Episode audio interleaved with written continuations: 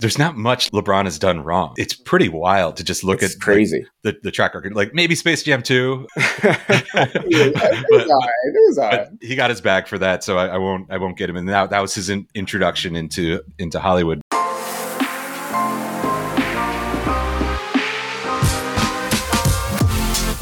We need to be doing that. A podcast that combines sports, social media content, and life. I'm Jonah Ballo. I'm Keith Steckler. I'm Elliot Gerard. We Need to Be Doing That is a Heartland Group production. Come on. We need to be doing that. All right, guys, we are welcoming in a very special guest to the podcast today. I'm sure a lot of baseball fans out there recognize his work as a 296 lifetime batting average, 162 home runs for the New York Mets. Should be in the Hall of Fame. Boy, how did we land Keith Hernandez today on the podcast? Oh, Mets. oh, oh no, Wait, guys, guys, guys! that doesn't sound like Keith Hernandez. I am Keith Hernandez, uh, but I'm not the Keith Hernandez that you, you might have thought that you were getting. Can Uh, you turn your vid- Can you turn your video on real quick? I don't. there you go. Can you see me now? I'm Holy sure- shit! I'm sure this is the first time that that's ever happened to you, but uh, this is Keith Hernandez, the uh, founder and partner at Launch Angle. Uh, a very exciting guest. We all know Keith uh, from various sort of interactions at, at conferences and on podcasts. So it's it's great to have you on. You were also the SVP revenue strategy and branded content at uh, Bleacher Report and president at Slate Magazine. Some some really great credentials. I, I you know, and I honestly think better than the the baseball player. So it's Thanks. great Oh, to, thank you. to have you on to this podcast. Yeah, uh, You, you, should know, be the- in the Marketing Hall of Fame. I appreciate it. there that. you yeah. go. Yeah, we, we both we both get overlooked for the Hall of Fame right now. We're, we're, I don't know when this is going to actually be uh, aired, but you know, yesterday was another tough day for Keith Hernandez's uh, the baseball players Hall of Fame credentials. Once again, uh, Hall of Fame forgetting about defensive statistics and how that can change the game, and only focusing on the home run. Bummer. Now, off air, you were telling us this amazing story about the Keith Hernandez name change up, mix up. If you can just recite that again, that'd be great. Yeah absolutely. Yeah i mean I, I have to just embrace it right? Like it's one of those things where um and let me start with this because i think this is pretty funny. I found out a couple years ago talking to my mother having a drink with her you know about my name because i've had it my whole whole life this kind of miscommunication or, or people thinking i was related in some way. She told me i'm, I'm not named after him because he, he was a baseball player for the cardinals when i was born. I'm actually named after keith richards uh, which is such a funny I was like, why would you name me after a guitarist for the Rolling Stones? She's like, I don't know, I just really like the name and I and I really like the Rolling Stones. So that's like a fun little wrinkle in it. So I've always dealt with it and I've always kind of laughed around it. Um, but something really difficult happened to to my family uh, during uh, between Hurricane Irma and Hurricane Maria. Uh, so my father, I'm, I'm half Puerto Rican. My father was down in Puerto Rico. He took care of his parents, my grandparents, as they kind of were uh, slowly passing away. Um, after Hurricane Irma, he lost the ability to get his medication. He had uh, heart problems and unfortunately passed away between Irma and Maria. And I got the news a couple of days before Maria was about to hit. Couldn't get down there. It took me a couple of months to actually get down there. And during that time, I was, you know, really frustrated with how the United States was handling it, really frustrated about the fact that we weren't getting things accomplished to, to help Puerto Rico the same way that we're helping Florida and Texas with the hurricanes that hit them uh, at the same time. So I wrote this op ed for the Huffington Post, kind of calling out Donald Trump and, and all the BS uh, that was going on. I mean, he was literally, if you remember this, throwing paper towels at the audience. And these are Toilet people, I toilet paper, who Yeah. who were who were homeless, who were destitute, you know, didn't know where their family was, and this is he he did that and got back on a plane. So I wrote this big fu to to him, and it got a lot of traction. A lot of different people picked it up, and you know my Twitter blew up on, on both good and bad side of things. And at the time, M- MSNBC reached out to me because they really wanted me to talk about this. They said, "We'd love your op-ed. We'd love for you to talk about it." Um, unfortunately, uh, as we all know, news is an onslaught these days, and there's never just one major story. And so, as I was about to go on, they cut me uh, to go right to the Brett Kavanaugh hearings. Uh, the news uh, of of the the I'm, I'm blanking on her name, but the the woman who who kind of came forward just got announced. I'm sitting there in my suit, ready to go on, and they said, "Sorry, I couldn't do it." All good, no worries. I know how that happens. The news never thought about it again. About a year later, I get an email from a different MSNBC supervising producer who wants me to come on and talk about a reflection on on Hurricane Maria a year after Hurricane Maria and I go, listen, I'm pretty busy. You know, I, I kind of like knew this world. Like, you know, you get you get booked and then crazy things happen. I'm pretty busy. I don't know if I can make it. He was like, no, we really, really want you on. Listen, we'll send a town car to pick you up. We'll drive you to the station. No, no questions asked. And I was like, my suit's not even ready. He was like, we got a suit presser. We'll, we'll get it nice and clean. We'll get you ready to go. Like, there's makeup here. We'll do anything to have you on. We think it's really important to hear from from somebody like you on on this matter and something kind of like this this part of me just was like all right this is weird. I'm nobody. This guy shouldn't care much about me. So i, e- I email him on the side take all the other people off and go you know i'm not the baseball player keith hernandez right? Hit send. 10 seconds later my phone rings. He goes fuck. He was like oh no. Uh, he was like oh man i thought you were the baseball player Keith Hernandez, and he's Republican and he sides with Trump a lot, and and we we thought it was really interesting that you know you would like you would attack him on this is like nope different person. And i won't i won't blow his spot. I won't say where he works and and, and on what on what show. But he was like can we just forget this ever happened? We're not going to send the town car for you. We're not going to press your suit. We're not going to give you a dinner. Uh, we we wanted the baseball player keith hernandez. So so that, that that that's the biggest booking story. The other side of it is um as you know, he's you know had that career in the 80s but also is now a you know color commentator for the new york mets. Um, I, have been in advertising sales my whole life and one of the things that i have to do is entertain clients all the time.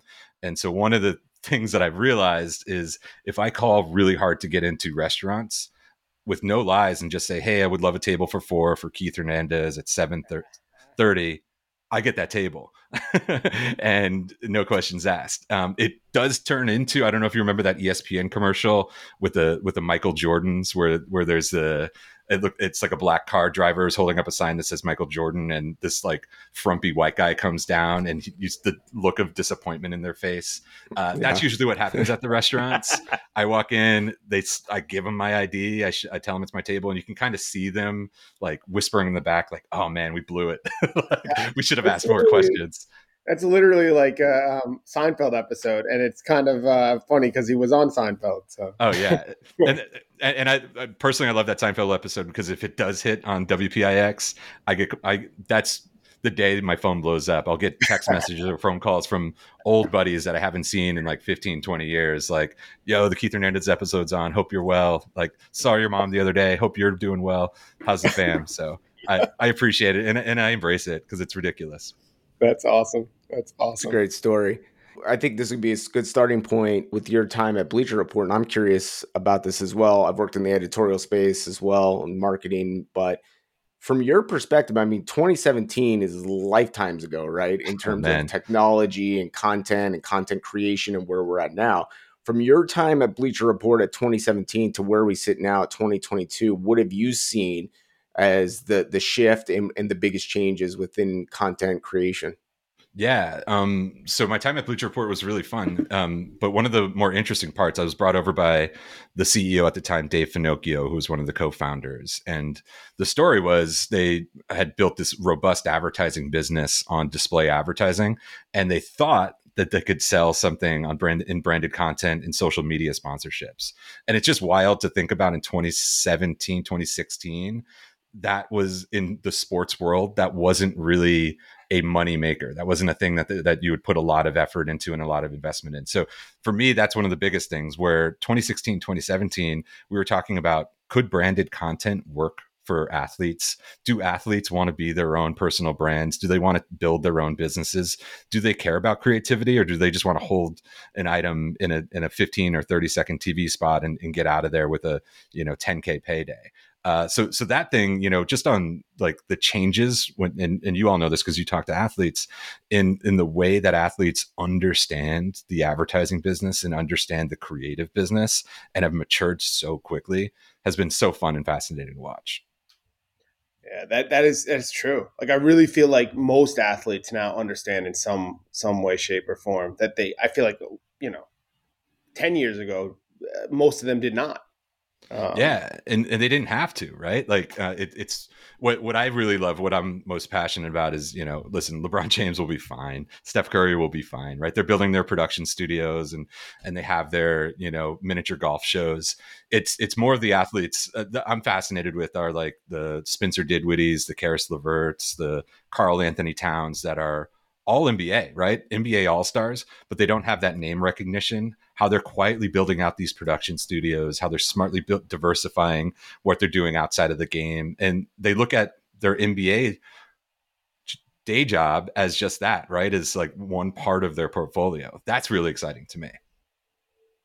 It really seemed to start with LeBron. I mean, we can talk about trendsetters throughout the eras, right, in all of sports. And Michael Jordan, probably you could say, from a business perspective, commercials, right, taking his game next level, showing up in the suits, sort of how his his persona was um, either perceived or how he directed it throughout the time in, in his, his time in the NBA. But then LeBron James taking control of his not only just off the court stuff, but on the court and the way he uh, structured his contracts and, and, also these business dealings. I think that did set the tone for another generation below him, and and a lot of these guys thinking more like businessmen on top of the layer of yes, I'm an athlete, but how do I leverage this moment? And a lot of people, one of my pet peeves is when people say, "Well, he's got enough money. What does he need anymore?" Right. Like uh, based off of what, right? Like as if you were in that position, you wouldn't still want to get more money if it was available to you. It's such a stupid thing to say.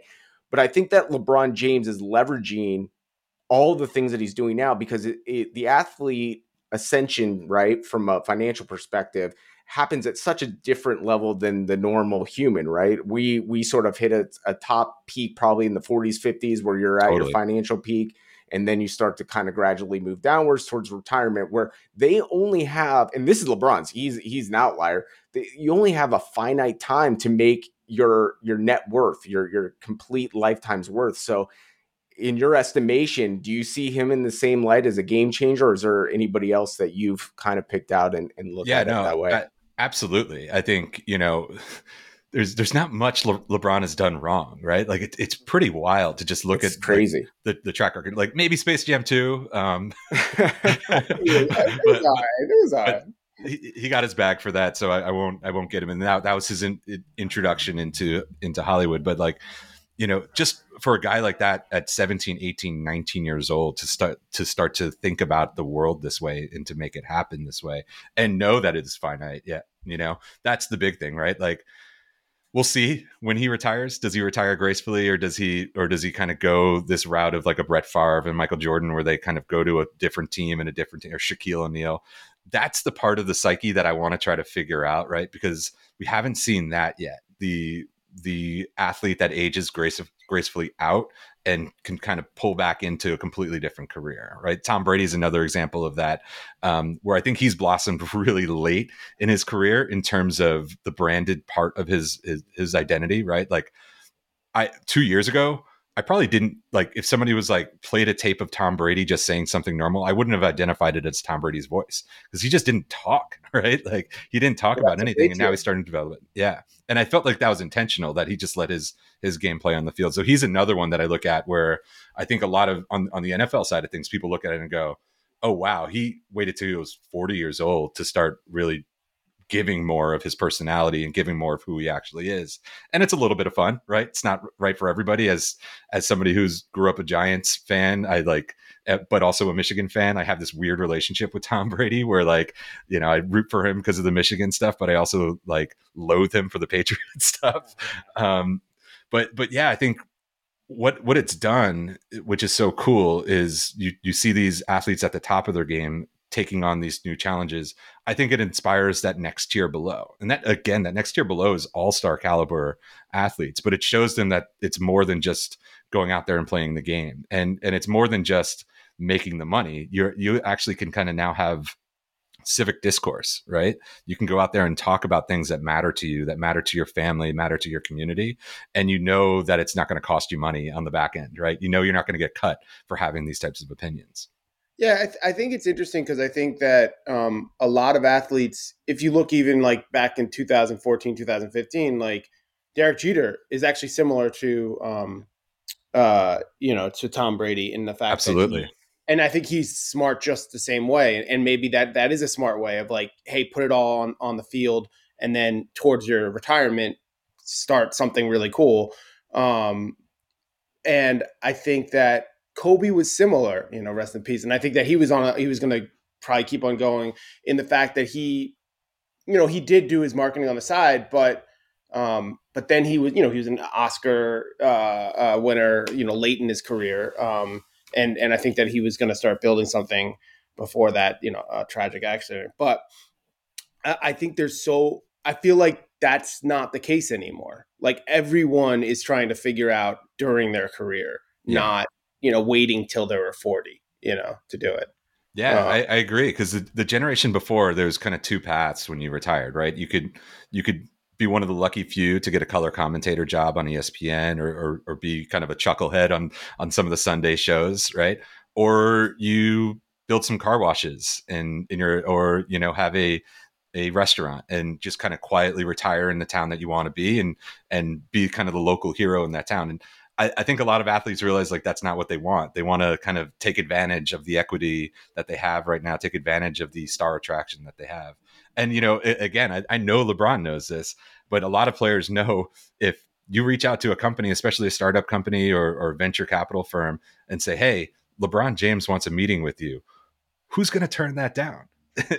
right so they have that advantage right now too right where like they might not have that 10 15 years from now where the brands sit in all of this. We we've seen some evolution towards the relationship they have with athletes and advertising, and maybe some do it better than others in integration. I wouldn't ask you to call out ones that are not doing it well, but it, where have you seen it kind of move from here, where brands are now getting involved, and and who's doing it well, and what could be done maybe better to to better integrate with with the athlete?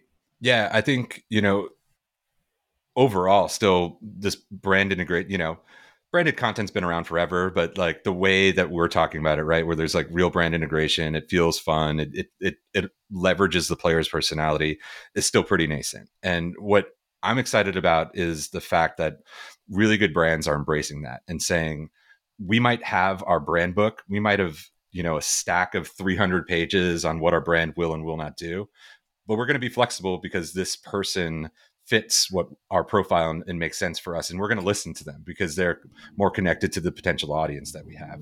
So those are the types of, of partnerships that i get really excited about and when i look at and say okay cool like i, I see that you you're not just again taking uh, an athlete and kind of throwing them into your commercial and letting it work. Like i'll give i'll give credit to subway like actually with the with the seth curry stuff. Like the like Seth Curry has kind of a little like off kilter humor, and they played with that. And like the way that they edited and cut that commercial with him is actually pretty funny and pretty cool because it plays to how he actually is on the court and, and plays to actually his personality when you talk to his his you know fellow Golden State Warriors uh, of who he is. So like e- even that right? Like that's just a brand spot. That's there's no branded content there. That's just using an athlete in a sponsorship way. But it's it's more about using leveraging their personality rather than putting them in weird moments. I will i, I will call this out because I'm, I'm such a baseball fan and it still frustrates me with baseball. But we gotta we gotta get to a point with baseball players where they don't have to wear their uniforms in tv spots it's That's a great point, actually. 50s. I feel like a lot of baseball spots, like ads, it feels Yeah. like they're back, like you know, whatever. Um, uh, literally doing those things where they're like, I use this uh this tobacco all the time. You know what I mean? Yeah. Like, it's it's stuck there. I, I mean, I I tried to find it, I can't find it, and, and maybe like kudos for Home Depot for like getting rid of it. But uh, there was a Home Depot one where it's like John Smoltz and somebody else, and they're walking through Home Depot in their full Atlanta Braves outfit and and their cleats on, like buying crap for their house, and I'm like, I know that's John Smoltz. Like like why can't we do this? And the other uh t-mobile who, which has been a, a great brand partner for major league baseball same thing with bryce harper. They they almost got away from it. A couple years ago they had a commercial where he was in like a washington nationals onesie. He was still he it was like a pajama like yeah he was he was in pajamas. He was in a pajama onesie but it had the washington nationals logo here and it had his name on the back. And i'm like man if if you don't know bryce harper this makes no sense and it still makes no sense with with his with his uniform so that that's my one like pet peeve that i will call out is like i want to get to a place where major league baseball players faces and personalities are known enough that they don't have to wear their jersey inside of commercials Yeah, I think the the marketers are always trying to get to where you are. I think Yeah. there's a, unfortunately a lot of brand managers with ego that says I spent this money. You damn right people are going to know we're working with Bryce Harper and the Nationals. And that Yeah. until we get away from that, you know, unfortunately that's just where we are. Yeah, there, I, and I don't remember the the brand, but there's one with Mike Trout that's like he's in his workout gear, but it like the whole time underneath it just says Mike Trout, professional baseball player. I'm like, yeah, I know. so so that that's tricky. That that's going to be tricky. That's but that is where the NBA and the NFL have such a leg up, right? Like especially the NBA. You know, like love or hate some of the things that that the NBA has done over the over the past few years and, and to evolve their sports. One of the best ones that they've done is allow their players to have personality and allow them to shine through because you just you, you see the diversity the diversity in the the personalities. They're not all just these you know uh, one one dimensional types of people. They all have different likes and different interests, and that's cool. That's that's fun for the, the the casual fan, and that's also fun for the hyper fan to know those different personalities. It's it's interesting because you know when it comes to NFL, I feel like it's such a uh, dichotomy. Like I feel like some you know you get like the Peyton Mannings and and, and it's like and you get so much personality and you do they do so many ads and a lot of them are terrible, but a lot of you know there's there's there's really funny ones as well. But then I feel like you don't know most of the league, you know. Yeah. But um, it, it's it's weird because I still think that if you think about it from an outside perspective, you're like, oh yeah, but they're in, in so many different advertisements, but it's probably only like five percent, you know. Of, yeah the NFL has a real difficult problem there because you know look at a guy like JJ Watt right like hyper marketable awesome awesome dude like just genuine dude um he's been hurt the last what three or four seasons like season ending injuries so like for a brand to put all of their chips in on JJ Watt who has fantastic personality has like the brother story of other players in there kind of has that camaraderie is a big gamble because he might not play the entire season um, and you know, I think it is. It's even worse now than it, than it's ever been in terms of like average career to, of an NFL player. It's like two two and a half years is is the average NFL career now. So the anomalies are the Tom Brady's and Peyton Manning's who are able to consistently go out there and perform and then turn it into advertising dollars. What I what I find interesting is Baker Mayfield because he came out of the draft as the number one pick. I would say he, in comparison to a lot of the other athletes that were in college the in, in football was not at the top level like an Andrew Luck or even a Trevor Lawrence this year as far as touted prospects or being the number one guy. Now he did have a personality at Oklahoma. We saw him dancing, we saw him doing some things to get some attention. But then he goes to a market like Cleveland. You're like, wow, that's really not a big market. Don't know where he's going to fit as far as his outside opportunities in advertising. Yet we see him in a ton of commercials. Yeah. And now the issue is he's in all these big branded commercials, but the success level isn't there. And there's a lot of scrutiny on him. And, and I don't think it's this is not necessarily a commentary on him as a, as a football player, but as a brand, is there too early of a time to jump on a personality? What do you do if you're a Home Depot or or one of these bigger brands that have attached yourself to a player like that who now might not be a franchise quarterback moving forward? Yeah, I think to be really mean about it, like never bet on a Browns quarterback is should, should, should be every single. It's brand. it's a fair point. Yeah, like start there, right? Like, is he on Right. the Browns? Ugh, no, Right, let's not right. let's not do it. But you know, secondarily, like, I, I again, I've never met ba- Baker Mayfield, but like the vibe that I get is like, I know this dude. I've hung out with this dude. Like, this is a guy that like you know. He, he he might not be your best friend, but he's like your friend's friend, and he comes and he just You could have some provides beers good with you, right? and, Yeah. and provides good times and you're Yeah, like I, lo- I- I want more of that guy um, but then when you get more of him you might be like oh okay that okay he's doing the same dance that he did last time okay he, he's got a he's got a roster and, and so that might be like the tough part for Baker right now is just like he's kind of plateaued and he he's going to be a very good football player and he'll have a very good career Sure. but he not, might not be this kind of change agent for the NFL that some of these brands might might think of. And I got to say like all kudos to him. He probably crushes it in those those meetings when when he's meeting with like Hulu and all these other partners. Because he seems very game. He he seems very humble about, and he, he's very confident, but he also seems very like has a humility to himself that he can play like listen, I know this is silly and I know this is frivolous, but let's do it anyway. So like, I think that's Sure. what wins him over with brands is that flexibility in who he is. Um, I think I he's just, also he also has a a, a story. He's like uh, um, Yeah. you know, like he's short. Uh, like I feel like people. What I mean, didn't he have like a very interesting short story in college too? Like he he wasn't a starter and like wasn't Yeah. expected to be. Um, and like people love those stories, you know. uh, everybody So, loves an underdog story. Totally. Yeah, yeah. yeah. So you know that I think that, and then I remember we were pitching uh, him uh, at our at our last agency, and um, you know I think his name is is is is we had his face on a um, a piece of toast, and he and they and they they love the idea of like him having uh you know the burning burning his face on toast, and that was that almost went through. I don't know if it actually happened, but um you know i think he's open to those kind of things and he's got a name that you can market in funny ways too so Yeah, and it, it it really is that like classic QB name, right? That like you, th- it's, Baker it's a Mayfield. name Yeah, that's a pulled out of- quarterback. It's just it, it's an obvious quarterback name that like yeah would be in some sort of fictional movie on Friday Night Lights or something like that. So that plays Like totally well Flash. for him. Yeah. It's such it's such a tricky space too because it's like, and then you look at State Farm, right, with all of these uh, commercials with Aaron Rodgers. Yeah, Now he's embroiled in sort of controversy, and he's he's all over the place. How do you how do you uh, you know present him and, and play both sides? It's just it's a complicated space, I think, too. Yeah. When you're when you're looking at athletes, you know, if I was on that side, I don't know what what what you do in terms of attaching yourself and making sure you make the right play. But to me, it's if you know you know who the person is for a couple years at least, you know, if, Yeah. if we get into their career a little bit, and you can at least have some knowledge and some trust that that the person you're attaching your brand to is either going to have success or they're not going to be, you know, involved in some controversy that you're going to have to back out of. I think totally Aaron Rodgers is having a breakdown. I really do. I think he's having like some kind of mental, maybe not on like a like you know he needs to be committed, but something's going on with him. It just it, I- it's it's weird.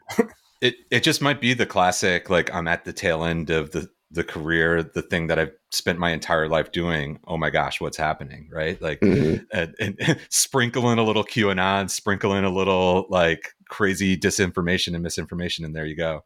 I, I you know, one of the things concerns me with him because some players you look at and they just go like, "No, I didn't do my research. I don't know what I'm talking about. I just."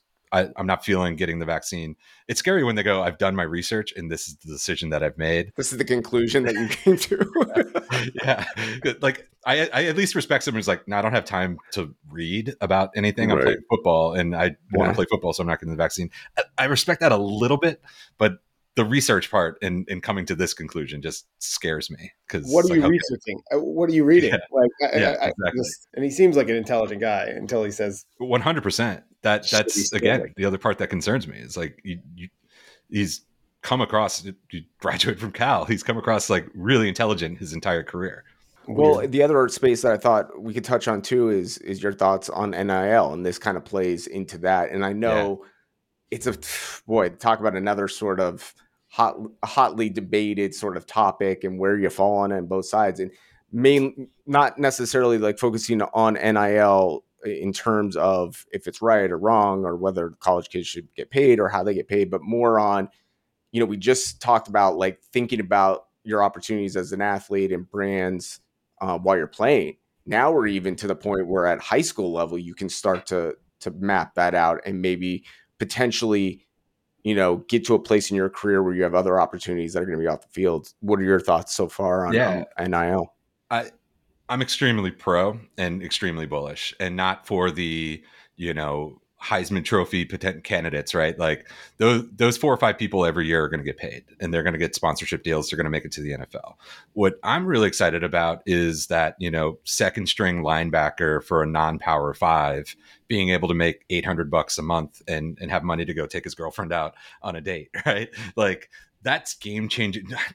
I just remember when I was 20, 21 years old and like scrounging for quarters to buy a dollar Wendy's cheeseburger while in college and just thinking about these athletes who like and I had a I had a part-time job. I was working at a I was bartending, I was I was working at the the school library. So like I had money coming in but it was 515 an hour.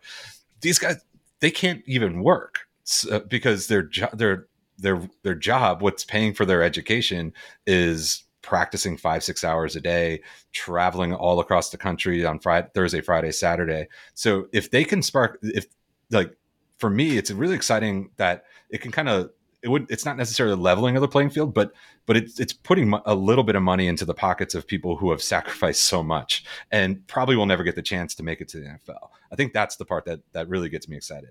And, and I might be misquoting it here. I think it was BYU that I, I saw I saw some partnerships, uh, and this is what I really like, right? Like a, if it's not BYU, sorry, we'll pretend it is right now. But um, they said we're gonna what we're going to do is provide the scholarships to all the walk-on candidates, right? Uh, the the players that have committed and are on your scout team and don't have a scholarship, our NIL deal with you is going to be based off uh, off of getting them scholarships, so they don't have to, so they have the financial security to continue their dream. That's the stuff I love. That's the stuff that that makes sense to me. And yeah, you know, Dr. Pepper is going to spend millions of dollars uh, on the on the Heisman candidates, and that's awesome as well. Like I, I, feel like those people should get paid and start to do it.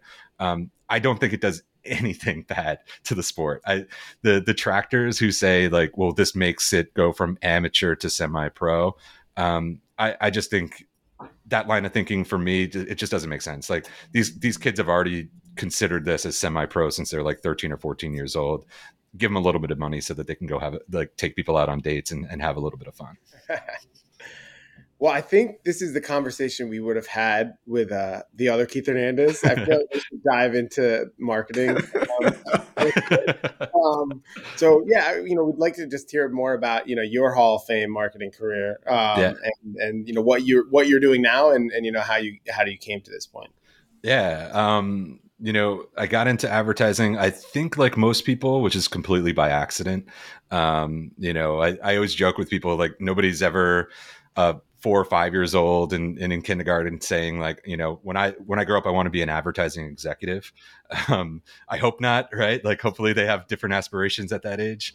Uh, but there might be that one frugal kid in your class. Um, but yeah so i i went to college uh, i went to miami of ohio actually the same year that ben roethlisberger was uh, graduated. So like seeing his deterioration side note like reminds me of my of, of, how I'm deteriorating physically as well. Um, uh, but he's won Super Bowl, so I can digress there. But uh, so went to school in Miami, Ohio. My major was creative writing. My my minor was marketing, and so you know I always thought that what I wanted to do was you know maybe create the next great American novel down the road, uh, but make commercials, right? Like I thought that that was a really fun thing, and when I started to learn more about that, I, I thought that was really fun. So I, I, did the creative writing for like narrative structure and understanding like empathy and and and and all that fun stuff, and then the marketing side to understand the business a little bit.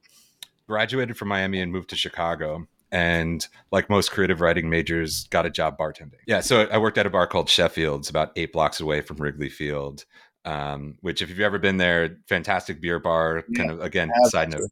You've been to it, awesome. uh, and I was there 2003, 2004, so it was a really fun time to be there, watching the Cubs almost make it.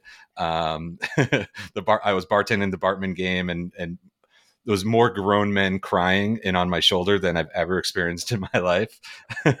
but it, it was, and the city was just alive during this time period.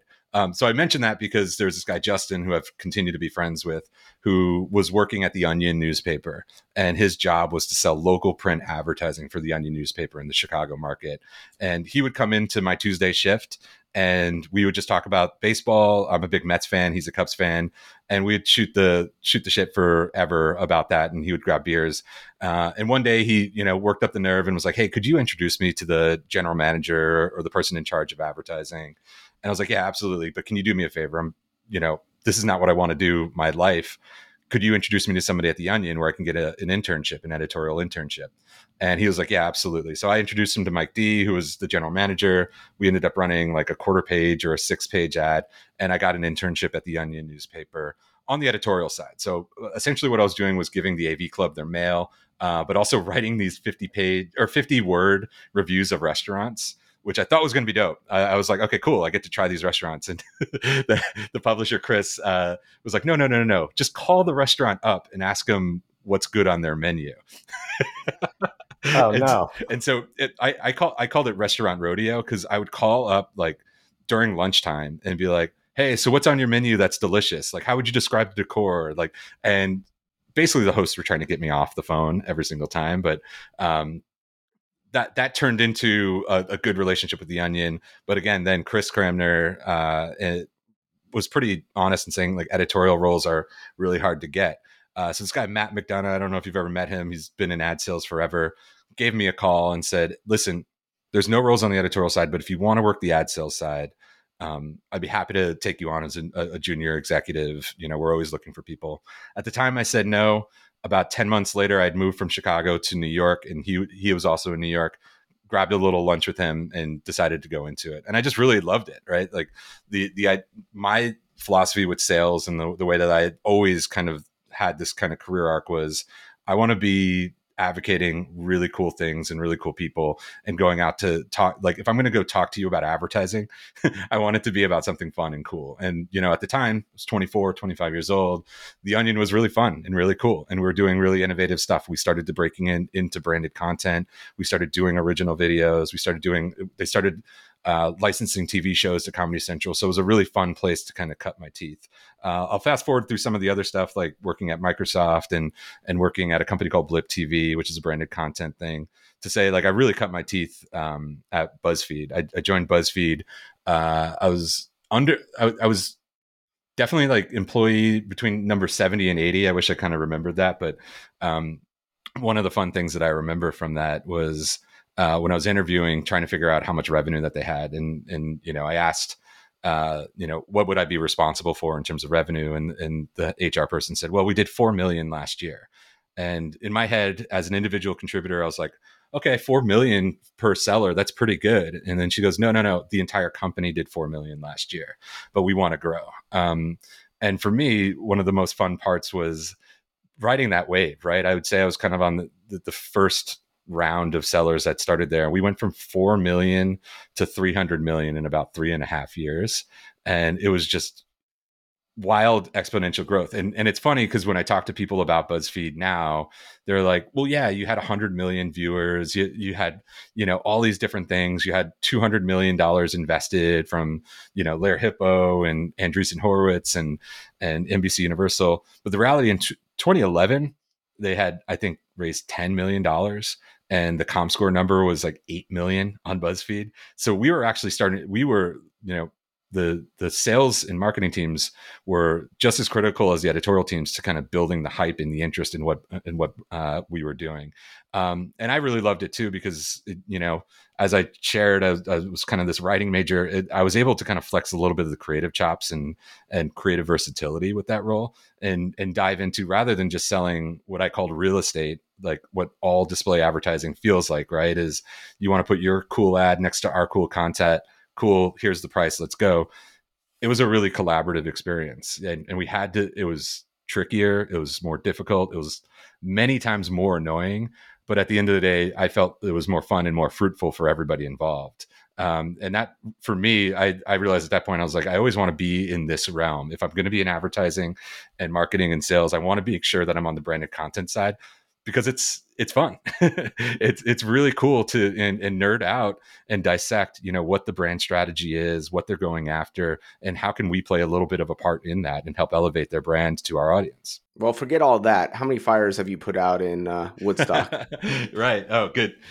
Good job looking at that. Um, yeah. So, uh, so yeah. So I'm a volunteer firefighter up here. One of the one of one of the things I didn't realize, you know, because I, I grew up outside of the city. Um, I, grew up in White Plains, New York, and growing up there, I have a lot of friends that are firefighters who this is their full time job. This is what they do for a living, and they get paid a good salary, and they, they they you know they've made a great career out of it like one of my buddies is actually going to retire from it um, and then living in the city same thing you the firefighters that you meet full-time job but outside of that outside of the cities and outside of you know the major suburban areas the firefighter the firefighter force is all volunteer. Um, and so when i found that out and, and, i was up here you know really it came down to a couple of things. One they helped me out uh, in, a, in a pinch when I, when I really needed them. And so i met a lot of the firefighters that way that are in my local community.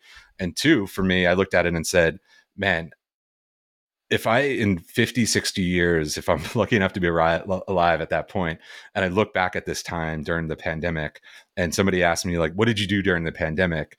And I said like I wrote some really cool tweets that got a lot of likes and a lot of retweets. I I wouldn't I wouldn't love myself. And so one of the big things that I've uh, that I'm doing with the firefighters is trying to give back to the community. Luckily, we don't have to put out a lot of fires. Um, luckily, structure fires are not a common occurrence here. There's usually two or three a year. Hopefully, I'm not like jinxing it, but you know, we we have had to put out car fires, had to put out brush fires. It, it you know, gotta say, like part of that is like it's pretty cool using some of these tools and learning some of these tools. But the reality is, a lot of our calls, we, we're also part of the EMS team, so a lot of our calls are supporting. Uh, people that have grown older in our community. Uh, Woodstock, where I live, is a community of uh, great people that have uh, you know started to become 65 70 75 years old and as you get up there in age you start to have more trouble right falling down is is harder. Like you might break something um, you know more and more people are going through difficult things. So a lot of my role to be honest on the fire department is getting to the scene and asking the emt how that how i can help them and that might be bringing a bag in assisting to get the person onto a stretcher assisting assisting the ambulance driver and getting in um, and and and it for me it's been a really fun way to give back to the community and build relationships with men and women uh, in the fire department that are doing great work and, and going out there That's so cool.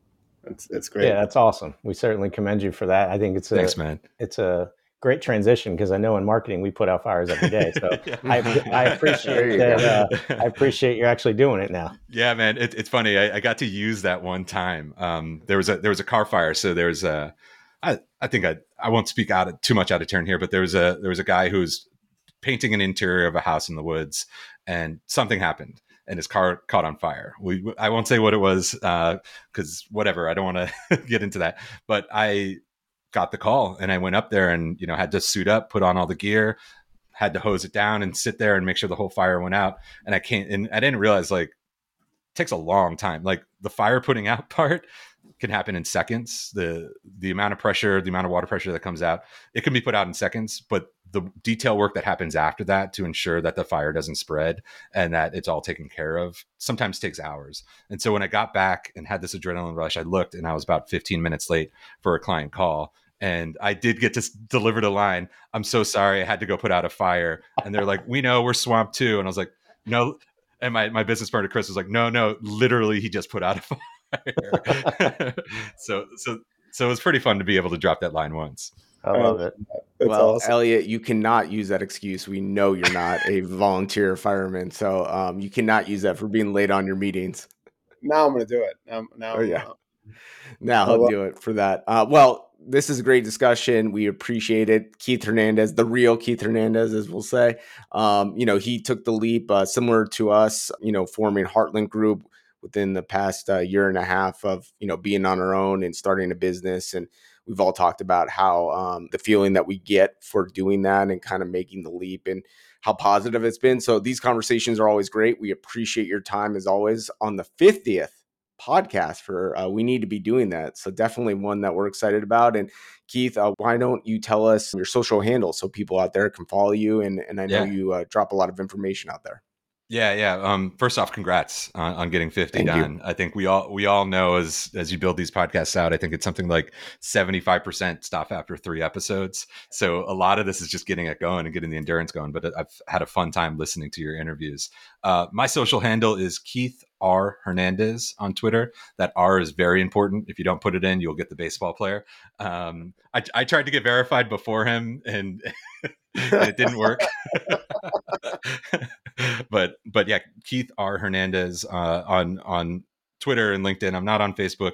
On Instagram, if you really want to follow me on Instagram, I don't post much. It's Cookie Panderer uh, because when I created it, I didn't think Instagram was going to be as big as it was, and now I just enjoy and embrace keep keeping that handle. Oh man, Launch Angle we started in 2018, um, and the idea behind it is we work with new companies, new startups, as well as established companies to develop new revenue streams and, and bring those to market and, and put those out there. So, what does that mean? A new startup might just look at it and say, we want to build out a branded content team or we want to build out a studio. We work with them internally first to uh, build out and understand and identify what the go to market story is, what the pricing and packaging should be. And then we help them bring it to the market and introduce them to advertisers and clients that might make the most sense. For big blue chip brands, that might be, hey, we want to delve into e-commerce or understand new new revenue streams outside of the things like display advertising and branded content can you help identify those things and do the research for us and then also be that kind of first sales team out there in market for them so if anybody's looking to do that, if anybody wants to have a conversation about the space, you can see I can go I go on tangents and have a lot of fun. Uh, but I'm really passionate about the space, and I'm really you know the core of what we're trying to do is help people explore and identify how do we make money in the in the passion project that we've developed. Social handles uh, at Launch Angle. Uh, thank you, Twitter, for giving me that one.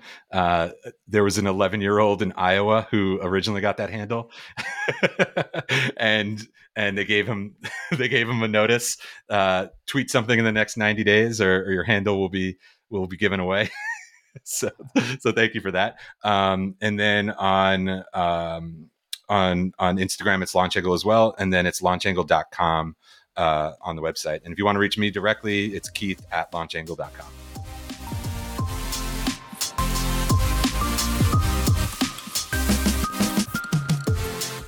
That's a wrap for this week. Thanks for listening to the We Need to Be Doing That podcast. Visit we need to be doing that.com for more episodes and contact information.